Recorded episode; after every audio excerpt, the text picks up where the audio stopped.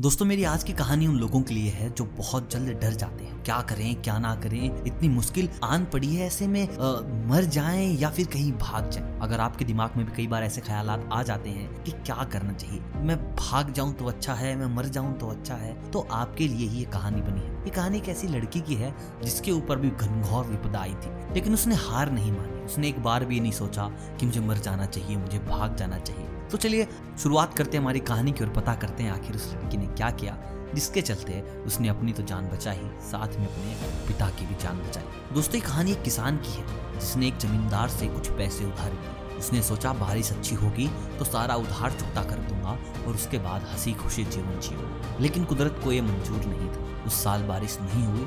किसान डर गया कि अब क्या करूँ, क्या ना करूँ। और उसे पता लगा कि अगले साल जमकर बारिश हो। तो जमींदार के पास गया कि मुझे इस बार थोड़ा सा उधार और दे दीजिए।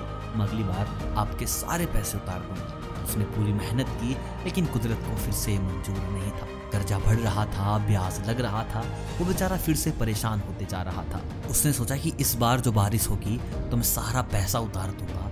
जमींदार का हिसाब किताब पूरा का पूरा कर दूँगा, एक पैसा भी बकाया नहीं रखूँगा। बस इस बार जमींदार मुझे कुछ पैसे दे दे। वो जमींदार के पास गया और बोला कि मुझे आखिरी मौका दे दीजिए, मुझे कुछ पैसे उधारे चाहिए। जमींदार ने कहा कि तुम्हारी पहले से ही बहुत उधार हो चुकी है, तुम्हें इस बार एक भी रुपया नहीं मिलेगा। पहले उधार का हिसाब किताब पूरा करो, फिर आगे पैसे मिलेंगे। और अगर तुमने उधार पूरी नहीं की तो तुम्हारी पूरी की पूरी ज़मीन हड़प ली जाएगी।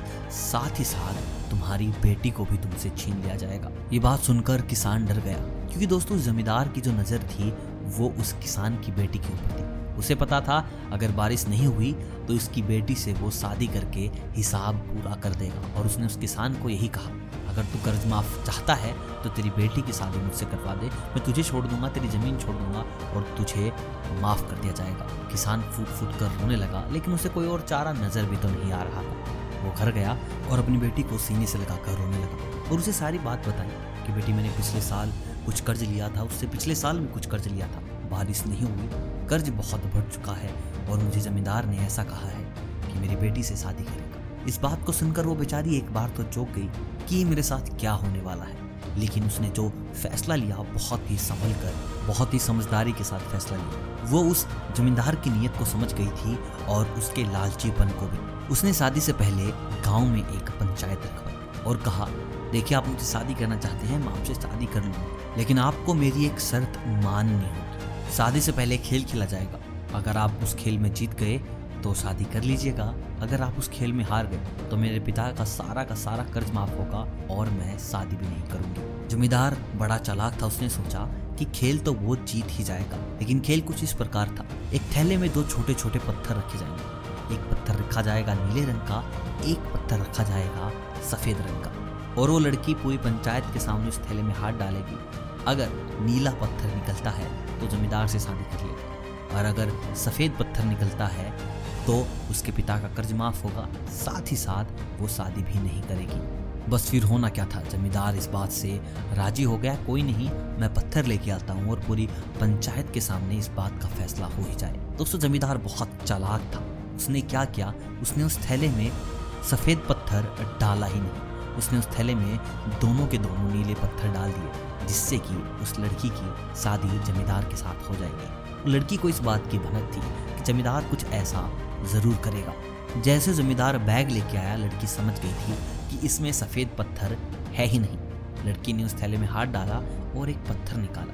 और पत्थर निकाल के जब उसने देखा तो उसे पता था कि वो पत्थर नीला है और उसे इस बात का भी पूरा का पूरा अंदाज़ा था कि जो अंदर बैग में है, वो भी नीला पत्थर ही है। उसने बड़ी ही सूझबूझ के साथ, बहादुरी के साथ अपने दिमाग का परिचय दिया। उसने वो पत्थर एक नाले में फेंक दिया और भरी सभा को कहा कि देखिए, जो मैंने पत्थर नाले में फेंक दिया, वो आपको नहीं पता किस कलर का है, लेकिन मुझे पता है, वो सफ़ेद कलर का था। और अगर आप मेरी ये बात नहीं मानते तो आप थैले में चेक कर लीजिए किस कलर का पत्थर बचा हुआ है।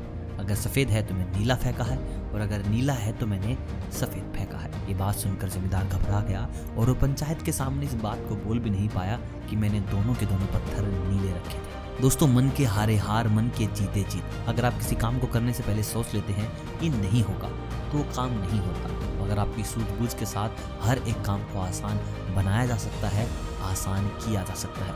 बस आपको बड़ी सावधानी से, आपको बड़ी ही विनम्र तरीके से वहाँ पर सोचने की ज़रूरत है। अगर आप ऐसा कर लेते हैं तो दुनिया का ऐसा कोई भी काम नहीं है जो आप नहीं कर पाएँगे। और दोस्तों, अगर आपको कहानी पसंद आई है, अगर आपको कहानी थोड़ी अच्छी और सच्ची लगी है तो इस वीडियो को ज़रूर लाइक कीजिएगा, चैनल को कीजिएगा सब्सक्राइब। मैं मिलूँगा आपसे बहुत जल्द ऐसी किसी कहानी के साथ।